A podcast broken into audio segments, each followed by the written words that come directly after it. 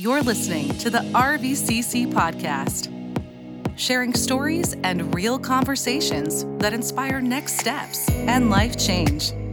Welcome to the RVCC podcast. My name is Jeff. I am part of our teaching team here, and we have got a fascinating discussion today around uh, some research around parenting and whether you have kids, whether you don't, whether you're a parent, whether you're not, whether it's far away, whether it's in the rearview mirror in terms of your child uh, rearing years. There is just so much great wisdom that our children's pastor at our Graham campus, Cassandra, has to kind of unpack with us. And so, Cassandra, do you want to introduce yourself a little bit? Thanks, Jeff. Yeah, I'm Cassandra, and I have been the Graham Campus Kids Pastor for six years now. Just celebrated my sixth anniversary. I am also a wife to my high school sweetheart and a mom to my son Conrad. He will be one on February 24th.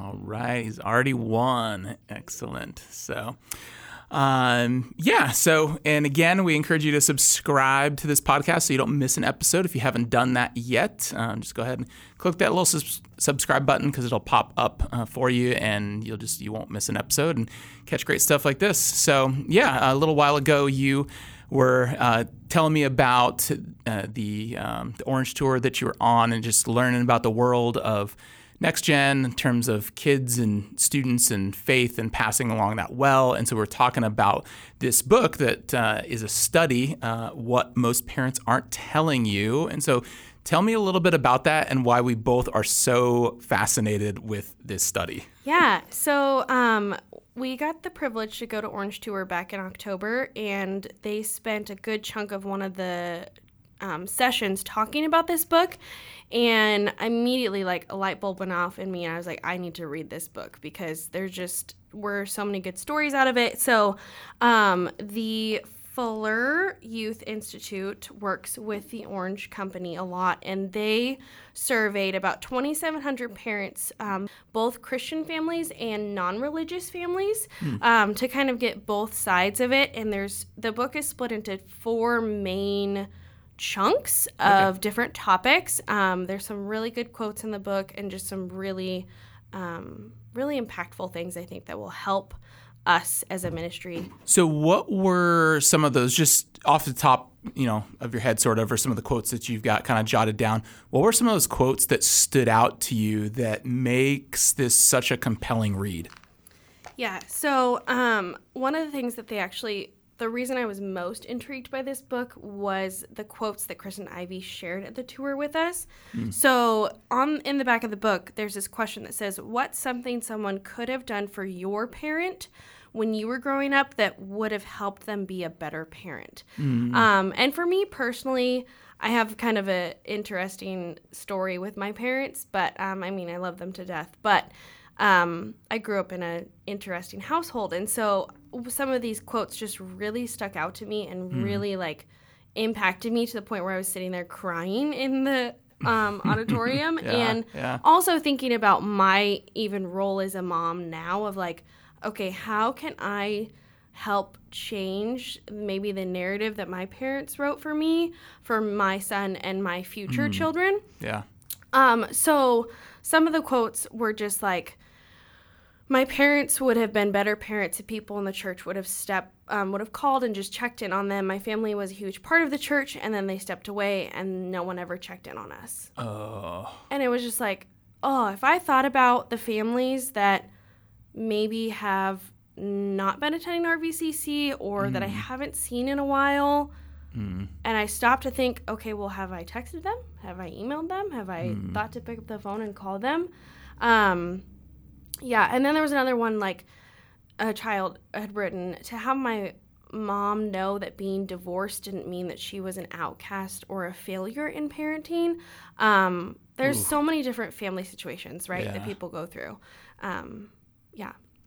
Yeah, and even on on that point, I think the the stat that I saw recently or somewhat recently is only 25% of households have a quote unquote traditional household, meaning the the mom and dad that have been, you know, only married to each other and all the biological children belong to them. Right. That that only represents 25% of households in America. So when we hold up this 1950s Americana picket white fence, you know, uh, picture of like what you know an American household should look like. That just simply is not reflective of the vast reality. And so even just being able to recognize that, and like you said, being able to extend just the simple, the simple act of letting parents know, like, no, you haven't failed. Like, you're just as worthy of God's grace, and you're doing as great of a job as you can raising your kids. Like the power of those words Yeah. that we can speak to one another. So, Yeah. yeah, Yeah. wow. Oh, so good. Uh, any anything else that just kind of stood out to you? Um, big picture from the book, and then we'll kind of talk a little bit about uh, each of these each of these sections. Know if there was anything else in particular. Um, there's just so many good nuggets in it. I would recommend people to read it, whether or not you like are active in a church or you just maybe you're a grandparent or an aunt or an uncle. You may not even have your own children. Um, just to like learn from this study is is a good thing. So yeah. Yeah. And that book is What Most Parents Aren't Telling You. This is the book that we're kind of talking about and really looking at the research there. And so it opens with talking about uh, what parents want.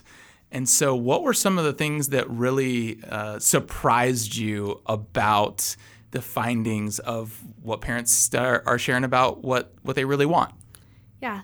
Um, so the first part of that section talked about where parents feel the most pressure from. Um, and one of the things that they touched on was social media because, like, I'm only 29, but I grew up without Facebook, without Instagram, without TikTok. Um, because it just wasn't part of like I had Facebook when I was in high school, I think, like was Uh-huh, when I had yeah. my first face- Facebook page. Um, and so just to read and learn about how it's affecting young, you know, upper elementary, middle schoolers, high schoolers, um, was kind of sad because like you just think about how much they get sucked into it and how much Oh, yeah. toxicity there is in that. Um, so that was really interesting. And then the other thing was that um, there was a study out of the Boston College that revealed that about 75% of dads or fathers say that they wish that they could spend more quality time with their kids. And that was hard because I was like, Yeah. gosh, like, I mean, you know, I spent a lot of time with our son because um, my job's super flexible here and I can take him to work with me. And, you know, he's only at daycare three days a week. Well, and I mean, my husband works a normal, like, Monday to Friday, nine to five job. But, like, even he's like, oh, I wish the weekends didn't go by so fast. Like, I wish I could have more time to spend with him. Um, and so that was hard too, like, as a parent, but also just to read and, and learn that. So, yeah. Yeah, and that challenge, right, of for for most families, they're you know dual working at some level, maybe not both full time, but uh, very typical at least one full time, one you know part time. Yeah. And so to just fit in all the life and all the stuff and everything that needs to happen, it often crowd it can crowd out very quickly, right? That quality time. Yeah. But just knowing that like, oh, this is a desire that the vast majority of parents want to be able to be more present and just feel like they don't have enough time. Like, oh, so so heartbreaking, but also Yeah. so affirm. It's just so affirming that man, right? Most parents want to do good for their kids. They want to be present and love them. It's just the challenges of figuring out what does that look like for me to be able to do that. Yeah, yeah, for sure. Um, one of the other things that came from this survey of this specific topic was, and that is what parents want. Um, pa- Christian parents and non Christian parents actually selected the same three values that they all value the most, um, but one notable difference. So, all of the parents for their top three were honesty, trust, and love. And then for Christian parents, their top three was honesty, faith, and love. Um, so you, you see the difference between there between the second one of trust and faith. Um, is just interesting to me because, I mean, obviously Christian parents, right, would want to be worried or want to know more about their child's faith journey. Yeah. Um, so yeah, but the honesty and the love, I think, is really cool to see that those are both the same because, well, I mean, we all want honest people in our lives and we all want love, right? Yeah, yeah. Th- this shouldn't have surprised me as much as it did, but I just think is so um, it's such an important thing for us us to grasp. If if you if you're listening, you are a Christian, right? That the common things that we want for our families and our kids, it's it's the same. In fact, it's interesting that when you just look at the whole group of parents, it's honesty, trust, and love, and then what Christian parents indicate honesty, faith, and love.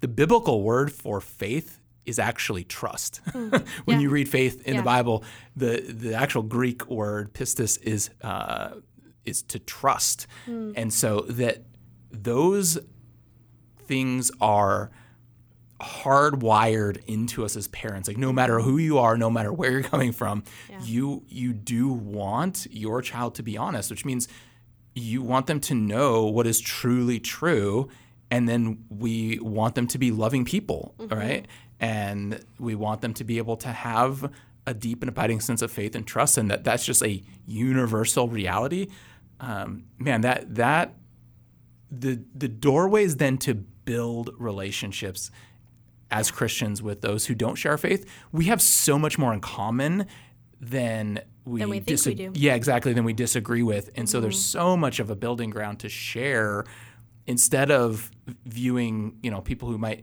dis- have a different viewpoint of faith mm-hmm. it's like let's talk about where our core desires overlap and how my faith speaks to developing these qualities and yeah. that's what we seek to do and you do such an amazing job at our church with our kids program of building an environment for kids to grow in these qualities, right? They show up and they're they're being taught about these qualities and they're seeing how uh, how God's word and Jesus is is the way that we can become more like a per, you know we can become an honest person, we can yeah. become a loving person, and all these qualities. Yeah. And so I just think, you know, and for somebody who's who's not a person of faith, right? Hey, you should still lean into what we do. Like mm-hmm. it is mm-hmm. worth being involved because you care about these qualities just like we do, right? And so you don't have to, you know, sign the doctrinal statement of everything we believe to belong here and to get those benefits for your kid that often aren't aren't really offered in a holistic way anywhere else in you know in a in a child's life or mm-hmm. for your family. So yeah. that that one was just a like wow uh, takeaway. So, yeah. yeah. Also, to touch on, um, you talked about our kids ministry programming. Thanks for the shout out, by the way. um, but in 2020, there was a Barna research study that was done, and it was revealed that 58% of highly engaged Christian parents say that the kids ministry program is the primary reason why they choose their current church. Um, and when I read that, I went, huh, I wonder if 58% of the families that attended RVCC would say that they chose to attend RVCC because of our kids program. I hope that they would say that, right? Uh, I mean, I would have to ask them. No, I mean, so often anecdotally, it's I so um, yeah, I'm somewhat extroverted. And so like my favorite place, I know some pastors they hate being in the lobby because it's just like they feel like they're being, you know, swarmed by sharks, like like floating in the ocean and somebody's coming to attack them, which is yeah. true on some Sundays. But um, most of the time I love just connecting, especially with newer people. And over and over again, when there's a family that shows up and they they end up sticking, they almost always say, Oh, my child just loved, you know, RVCC kids and yeah. couldn't wait to come back and so yeah i mean it's obviously because again it goes back to what does every parent want we want our kids to be again in a nurturing you know place that they know they're cared for that's mm-hmm. love that they are learning what it means to to trust and and have honesty to understand what's true of the world and so um, yeah it doesn't doesn't surprise me at all that that's super common um, and and again yeah why why we do what we do and and why we invest uh, in every person even even at the nursery level. Yeah. Um, so I know my daughter uh, helps out in the nursery, and she she loves doing it. She like every month she like goes, okay, calendar check. Like, mm-hmm. am I available every Sunday to be there? But what's funny, right, is like. You, you, we've seen this where there are certain kids that are really anxious about being separated from their mm-hmm. their parents, yeah. but if they know, like, it's not just because Kobe's awesome, which she is, but if they know that person is there, mm-hmm. They, they they're just oh okay, I'm okay. I have my person. Yeah. Even at one years old, mm-hmm. right? Like yeah. the ability to be cared for and and loved like that. It's it's pretty remarkable. Yes. Um, so, well, yeah. What are some uh, what are some differences around the the different kind of life stages, like preschool, elementary, middle school, high school, Yeah. that parents are really wanting? What's a what's a quality that they're looking for maybe at each of those stages? Yeah, one of the cool things that they did in the book was at the end of each section, they talked about what each parent wants or fears or needs in different phases of their kids' life. So they talk about preschoolers, elementary, middle school, high school, and young adult parents.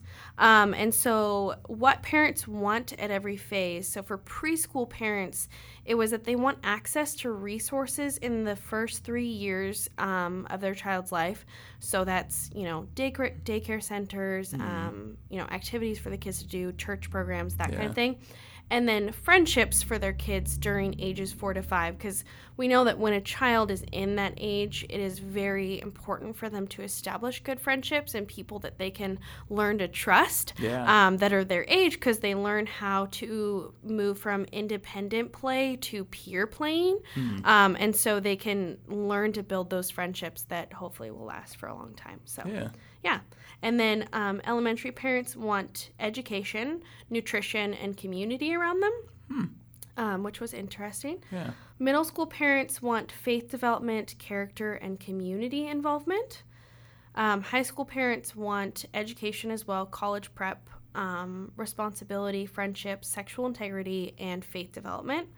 And then parents with young adults want healthy mentors, career readiness, mental health, which is really important, physical exercise, and family connection. Um, mental health will, you'll probably notice as you listen along, that it shows up a lot in this book. Um, there's a lot of conversation around mental health, which is good. Yeah, and I think it's probably not an understatement to say that there is a a, a, a present in 2023. We're still living through somewhat of a mental health crisis, especially with young people, um, which segues to um, the book. Also talks about what parents fear, uh, and so let's yeah, let's keep going. Ta- uh, let's talk more about um, just what st- stood out to you about the the fears of parents that they're maybe not sharing with us directly. Yeah, so the thing that parents worry about the most is what can impact their child's future. They worry less about greater concerns in past generations, so like drug use, alcohol, sexual behavior, um, those types of things. And then um, parents also demonstrate substantial worry about their kids' mental health. Um, that was talked about more and more um, in the book than you can probably imagine.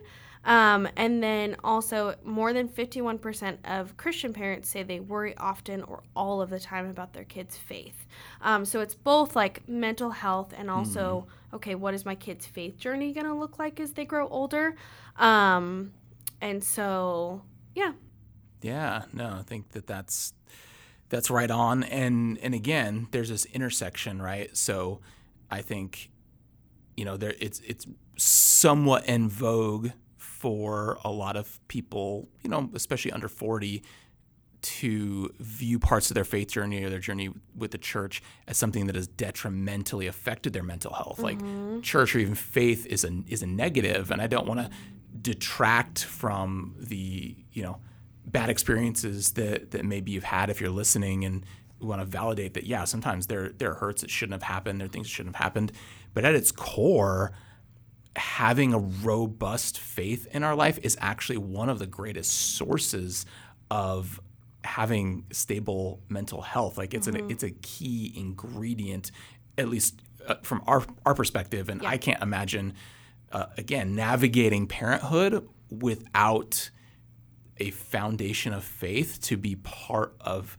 the equation and part of how I'm helping my kids navigate, you know, not not just the big questions uh, of life, but the the smaller moments of of having the resiliency, having the grit to like, yeah, when you don't want to turn in that assignment, right? Like you can be a person who perseveres through difficulty to do develop what character, right? Well, those are biblical principles. There- There's biblical stories Yeah. that speak to that uh, ability to develop grit and resiliency Mm-hmm. and things like that. So, um, yeah. Well, tell me a little bit more about um, the. Um, let's dig in a little bit more about kind of parents' concerns and yeah, maybe how they how they differ, how different different groups uh, parents differ in their fears. Yeah. So um, parents differ in their worry about faith and relationships. So all parents worry about relationship.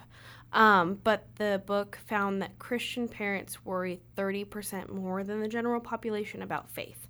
Um, mm-hmm. So I think that relationships as a whole, right? We're always worried about bullying or peer pressure or, you know, technology misuse, those kinds of things.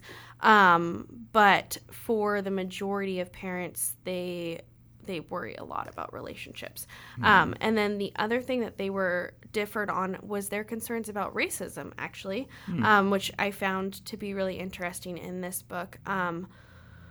And that is that one particular characteristic of racism is that it does not impact all parents equally. Um, and so, if you know a little bit about me, you know that I am married to someone who is not the same race as me. Mm-hmm. Um, and so, then that therefore makes our child multiracial as well. Um, and so, I found this part of the book to be very impactful in my own personal life. Yeah. Um, and there's a whole section in the back of the book that talks about each different um, race that was represented in the survey and goes into more detail about how those parents feel when it comes to like equality or um, being mistreated and things mm-hmm. like that. But the study did find that parents worry about the impact of racism on their kids differently according to their own race or ethnic d- identity, which makes sense, right? Because mm like mm-hmm. someone who identifies as you know white or Caucasian is probably going to feel differently than someone who identifies as Asian. Mm-hmm. Um, and you know when you have children that are different races as well. So yeah, yeah, and and in the book, I was looking at a part of it that you're sharing with me that um, basically for every two white parents who worry about racism, three Asian parents four Latino parents and six black parents worry about racism. And so, even just a simple awareness like that, right? When, again, um, you know, I'm I'm white. Both Amy and I are white, right? That my situation is not the same as somebody else's, mm-hmm. and it doesn't diminish anything in my life right. to have empathy and to realize that somebody else is dealing with a different set of concerns and issues that I am. And one of the things that to be great, you know, uh, friends to one another and good neighbors is just to recognize that, right? Mm-hmm. I think there's so much politi- politicization uh, around this, and it's like, but when you just look at the realities of, uh, again, different parent situations, it ought to raise our empathy. We ought, and so like especially in the church, uh, that should just cause us to lean into being even more supportive, being even more willing to listen, and again be empathetic. Mm-hmm. So, yeah, um, yeah, yeah. What what else from uh, just about the fears that maybe stands out before we move on to how parents are feeling? Yeah. So, um, when they surveyed Christian parents, they talked a lot about their fears or their concerns with the church. Hmm. Um, and so I feel like, you know, that's probably an important thing to talk about. So, a couple of the things that really stuck out to me were that 58% of Christian parents say that they have some level of worry about what their church is teaching their kids. Hmm. Um, and I think at some point we, we should probably do a podcast episode about why we use Orange and the mm-hmm. curriculum that we have and the importances of that, um, because it would it would touch directly on that fear for parents of what their kids are learning in the classroom mm. when they're away yeah. from them for an hour. Yeah. yeah. Um, because I think, you know, depending on what era you grew up in, mm-hmm. um, you maybe grew up in the era where in church you learned about hell. And I mean, we just had our sermon on hell mm-hmm. this past Sunday. Mm-hmm.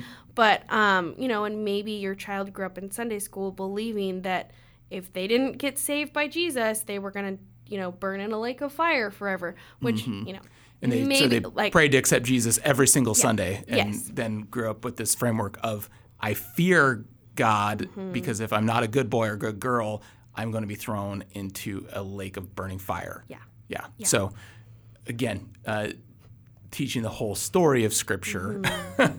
versus yeah. using fear as a tactic to scare up our salvation numbers, right? Yes.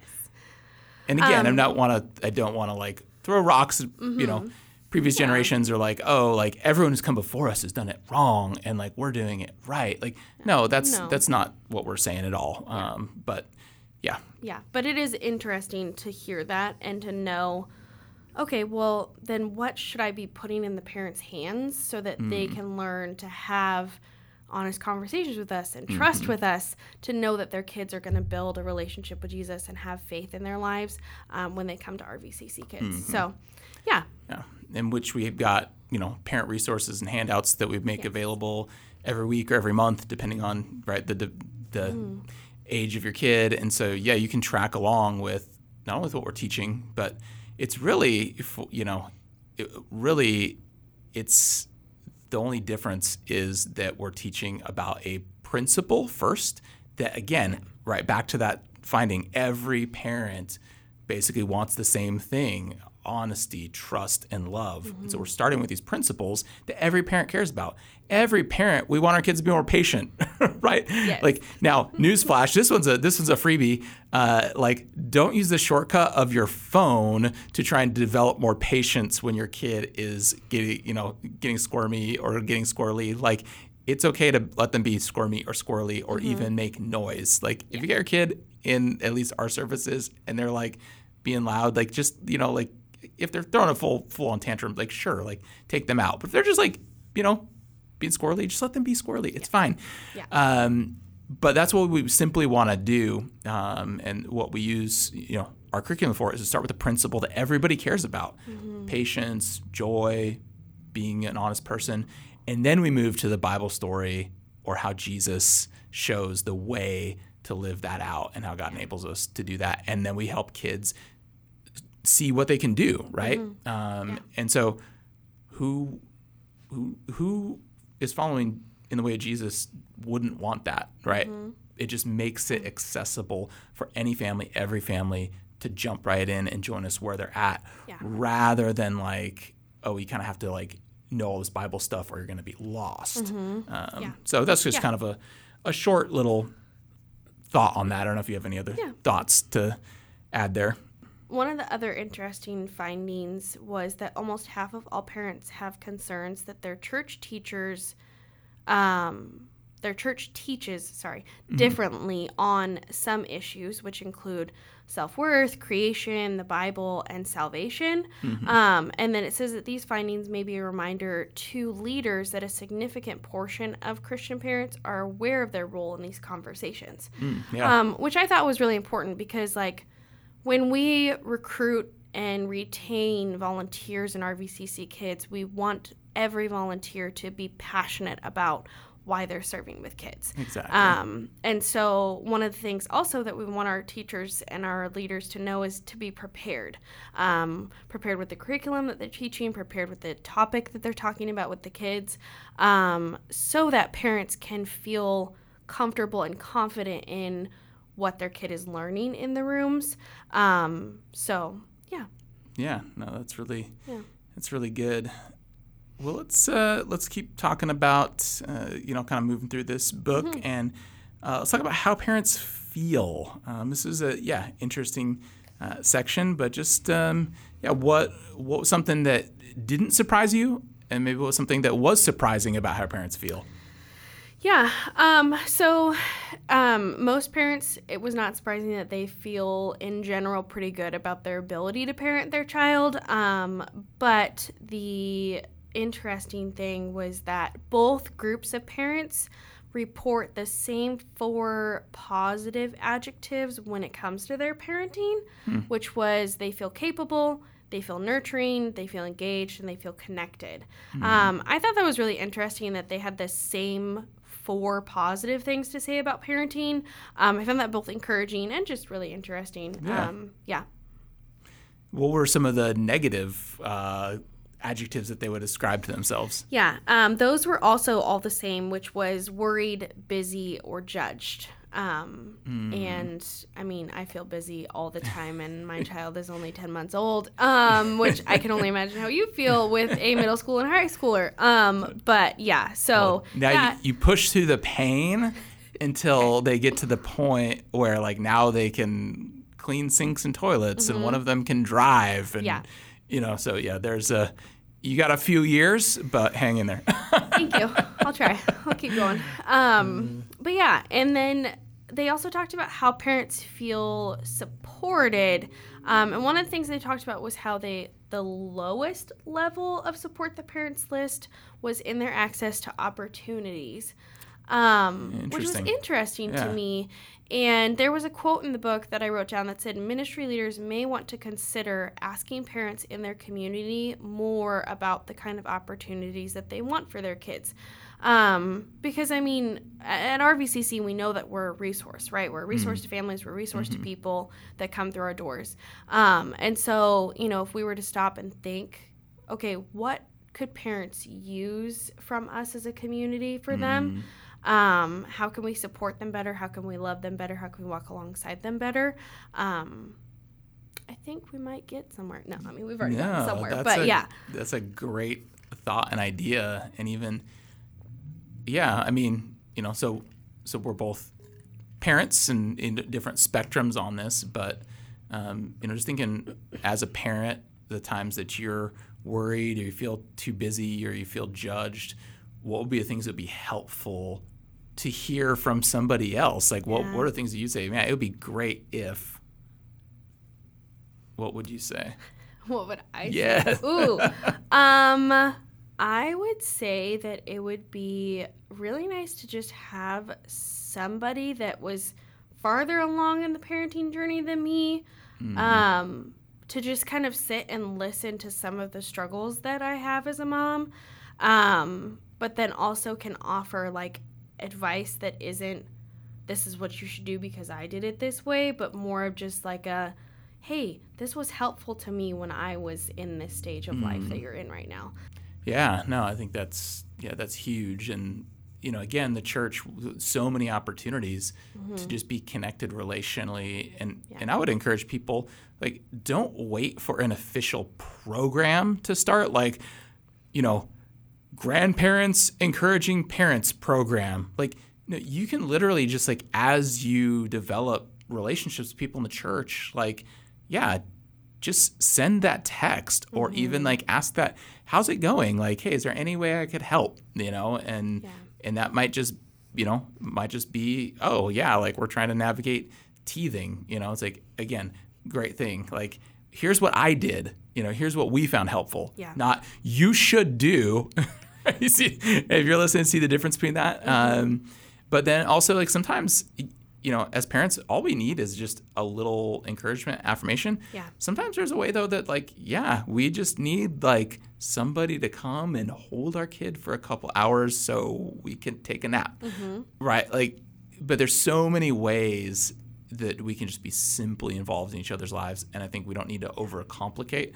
Um, just look for the ways to be an encouragement to somebody who's a parent if you're listening or if you are a parent even like you know, if somebody's in a different stage of life. So we intentionally, when we started our community group at church, we intentionally picked families that were younger than us uh, because we know that that's such a like exhausting stage of life.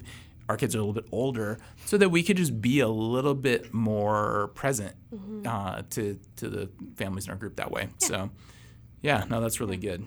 Um, yeah, I would just say like just for me, just being encouraging. You know, when people share encouraging things about our kids, like there's no no greater thing somebody could give us, Yeah. right? And so just be Definitely. be be an encourager Yeah. where you see those, you know, godly values being developed in a child's life. Like brag to the parent when you see it. Um, Yes. So uh, that's really good. Yeah, is there one phase in particular, kind of from preschool to young adult, of what parents are feeling that really stood out to you as, oh, we should really be aware, pay attention to this stage? Yeah, so um, in this section of the book, they talked about the value to support gap Okay. um, and how there are values that parents have, but they don't always feel support in that area. And so each phase talks about okay, well, where's the the missing piece, or what what do they need help with? Um, and I think for the two that I would say that stuck out the most to me would be for what high school parents said um, was that they value um, the need for healthy mentors in their kids' lives. Um, and I think back to like when I was a high schooler. I mean, I didn't have that many healthy mentors in my life. I mean, I had my teachers, right? Which I loved my teachers, but um, people in the church, I had a small group leader, but I don't. I, don't, I mean, I can't even tell you their name now. Like, you know, and Yeah. that goes to show that maybe I wasn't paying enough attention, or I just don't remember. Um, but you know, they want that that support system for their high schoolers. Um, and then for preschool parents, I was really shocked that they wanted um, value to support for their kids' career readiness. And I was like, really? For a three, four, five year old? um, and I found that really interesting because they, they talked about how parents feel the pressure to fuel their kids' future success when they're that young. Um, and I thought to myself, I thought, well, I hope I don't do that to my child because I don't want him to feel that pressure. Yeah. Um, but I found that to be really interesting because, I mean, obviously a three year old or four year old doesn't know what they want to do for the rest of their life when they're Right. that age. But Ooh, yeah. Yeah. I think there's so much wrapped up in that, right? Mm-hmm. There's the there's unhealthy pressure to, you know, like well, you got to get them on the fast track. You got to keep them ahead of everybody if they're going to succeed. Um, and you know that pressure can be super unhealthy. Mm-hmm. And then on the flip side, we know from just a lot of research that you can find out there pretty easily, right? A a child that has that begins kindergarten and they've been read to for 20 minutes a day, mm-hmm. right? The their projected future success, it's it's unrecognizable next to a child who like has been you know not read to regularly, mm-hmm. right? And so sometimes I think we can get wrapped up in well, I got to find the best preschool academic readiness thing and like you know get get crazy. And it's like yeah if you want to go to like super bougie preschool like do it like if you have the means to like great Yeah. but also most of us are not in a position to like offer that experience um, but most of us as, as parents can find 20 minutes a day to read to our child and so uh, that would be like my one of the things we did for our kids right, right? Yeah. tons of books around Yeah. always reading the best way to prepare them for um, you know for to again success in the sense of pursuing the good that god has in store for them per- fulfilling the purpose that god designed for them to step into. Man it like just just the simple act of reading daily um, can really shrink that gap but it is interesting. So many parents are so worried about that and yeah. it's just a little bit like yeah just breathe a little bit. Like focus on allowing them you know I, I don't want to sound like you know back in my day but like you know like they just need to be kids and learn what it means to be a friend to somebody. And so much of our you know uh, basically problem solving skills are solved are developed through creative play creative and imaginative play. Uh, and so you can actually be harming your child's future success by shortchanging that playtime the creative the imaginative you know aspects that they should be free to enjoy in their childhood so Yes. um, if yeah if you got if you're in that boat take a little bit of the pressure off yourself um, and you know Yeah. if, if your kid Just wants to go let eat some dirt let them go eat some dirt Let them be kids. You know, I Like, mean, so- so organic dirt Yeah, you know right, like yes, yes. ethically naturally sourced and dirt and but yeah. organic ants too. I think there's, I don't think there's such thing as not organic dirt, but anyways, um, this metaphor is off the rails now. Yeah. Um, yeah, I think the one that stands out for me as a former youth pastor is looking at the middle school parent value to support gap for this age group is mental health. Um, I was speaking with a school counselor uh, a couple months ago, and he was just saying in his long career of being a school counselor, this is the hardest year by far he's ever had. Um, Off the chart levels of um, kids reporting suicidal ideation uh, every week. And again, not like a cry wolf getting attention, like the classic markers of like, I have a plan, I've thought about it, this is how I would do it. Uh, and so, you know, that breaks my heart. Um, and so, yeah, I, I just think as a former youth pastor, again, wherever you are with faith, like every church has a youth ministry pretty much of some sort. Sometimes just a small Bible study, it just has a few a few kids. Some of you know some are hundreds of kids, but leverage that resource of youth ministry at, at a church. Uh, it, again, and it touches on the, the high school parent thing, healthy mentors.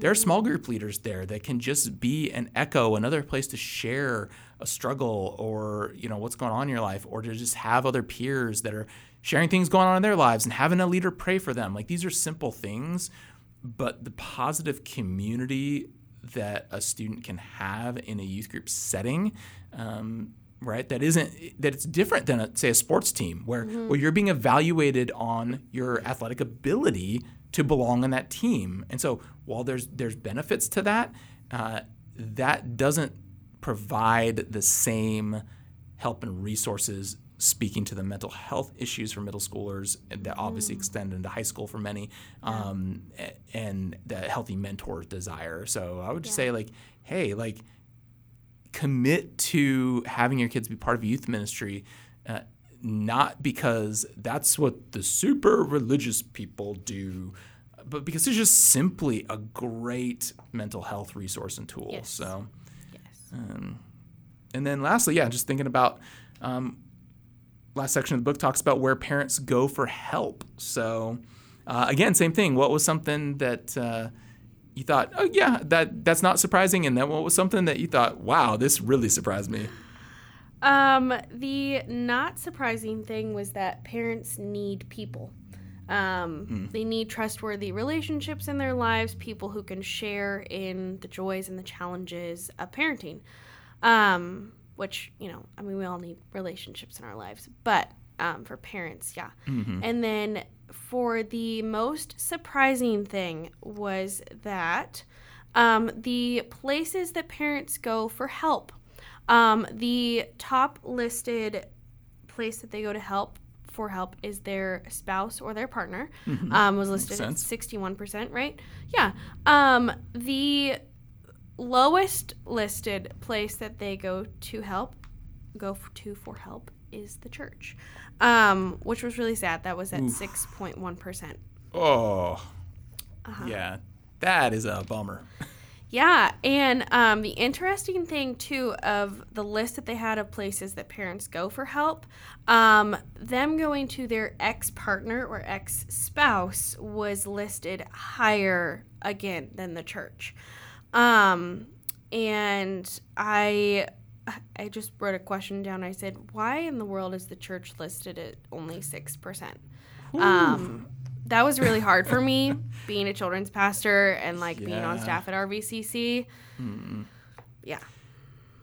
Yeah, and I mean, and it would be easy to be just bummed and even defeated mm-hmm. when we read mm-hmm. a stat like that. Um, but I think you asked it such a great question of why is that the case? Yeah. Because then that leads to well, how do we how do we help change that perception? How do we help people realize like, man, what we believe as a church is that your child has been created in the image of God that yeah. that there's a creator that loves them more than than we could ever love them and so we want them to know that love and care. And it's like, mm-hmm. That seems like a compelling need uh, or, or, you know just something that would provide meaning and support and purpose mm-hmm. for so many and yet that we're like not even on the radar for a lot of uh, a lot of parents. Yeah, um, yeah there there's obviously a lot of work to do. Um, yeah what would what would you say if, if somebody is interested in maybe saying, yeah, I would I would love to help change that, or you know, where do I begin? Yeah, to to you know get involved in making a difference in that area. Where what are some things that you'd say would be great places to start? Um, well, I mean, serving in kids ministry, right, mm-hmm. or student ministry, yeah. um, to help make that impact on those kids and those students' lives that come. Um, but for the parents, I would encourage them to get plugged into our Mondays with Moms group or a small group or um, to come to one of our events that we have throughout the year, whether that's Easter Jam or Jingle Jam, um, just so that they can know that they are supported by us and that we are here um, if they need help and support. Um, but it's, I mean, it's hard to change that narrative that's been written, right? Um, and to try to figure out and decipher the reason behind it. Um, but for anyone listening, I just want them to know that RVCC is a place where they can come and we'll have open arms for them and um, help them through whatever they need. So, yeah, Yeah. it's hard to answer that question though. Yeah, yeah, and and again, you know, we we know that for many they've had hurtful experiences in the church in the past, and it can be difficult to trust. Um, but I would I would just double yeah double down on something you said around getting getting in community. Like man, community is always inconvenient. It always takes hard work, and yet it is so critical to have just people you can trust, right? Or even, you know, so again, in, in our own community group, like somebody this morning just shared a prayer request and like we're able to like, again, uh, send prayers and, and send little heart, you know, things, right? And to have, again, even simple ways like that to, to, to know you have support and have a place to, uh, again, be encouraged is so critical. So I would just say, you know, uh, for for many people, we create time in our week to exercise physically, to eat healthy, to uh, consume a lot of entertainment, to you know, do all sorts of things. Um, but one of the greatest needs that I think the church is best suited to meet is that that need for community. Uh, and so to to take that to take that risk to look for ways to to engage with that with other people um, at church. You know we, we try and make that super easy. And so like right now we've got a groups guide out. So you can find a, a group easily to belong to. And again if you're like oh i don't know about a bible study in somebody's house like well you can actually just join a s- softball team if you're a guy. Yeah. like this this quarter right? So there there's so many different ways to be connected. And Mm-hmm. i think that's the greatest um, I think one of the greatest needs for parents is just to have real life connections Yeah. and so many feel isolated. And so again yeah we want to we want to get so many uh, as many people as possible connected in real relationships with each other because that's what that's what the church is. It's it's a again a place where we connect people in meaningful relationship. So yeah. Any anything else that you'd like to talk to uh, or just speak to about whether it's where parents go for help or just anything big picture that uh, you'd like to kind of close out with, letting people, letting parents, and just everybody at, at large know about? Um, I mean, I just again want to reiterate that RVCC is a place where we want to help the next generation. We want to walk alongside the next generation, um, and so we are here to be a resource and a, a comfort and a support for you. Um, and I would say I would just encourage anyone who's interested in reading more of this book, um, go grab a copy of it from either the Orange website or Amazon probably has it. Um, And just dive into it a little bit more, whether you're a parent or you're a volunteer or uh, whatever that looks like in your life. But yeah, Yeah. Well, the book is What Most Parents Aren't Telling You. Just some great research, some uh, great things that really anyone and everyone should know um, about, yeah, uh, what are parents thinking, feeling, fearing, uh, just facing, and that it will it will really enable any and all of us to be better friends, be better uh, aunts and uncles, grandparents, grandparents, neighbors, parents ourselves. So, and, and hopefully, just a little kind of preview of some of this has been helpful and encouraging for all of you listening. Uh, again, don't forget to subscribe to our RVCC podcast so you don't miss any episodes like this. Uh, you can also uh, yeah, follow us on social media and you can subscribe to our YouTube channel as well. And we've got uh, sermon messages and all sorts of resources that we put there. But Cassandra, thank you so much. This has been so fun to kind of go through some of this. And yeah, um, yeah I mean, we love to just like look at this kind of stuff, talk through this. Uh, and so it's fun to just yeah, hop on the podcast and do this this way. So uh, everybody have a great week and we hope to see you back here next time.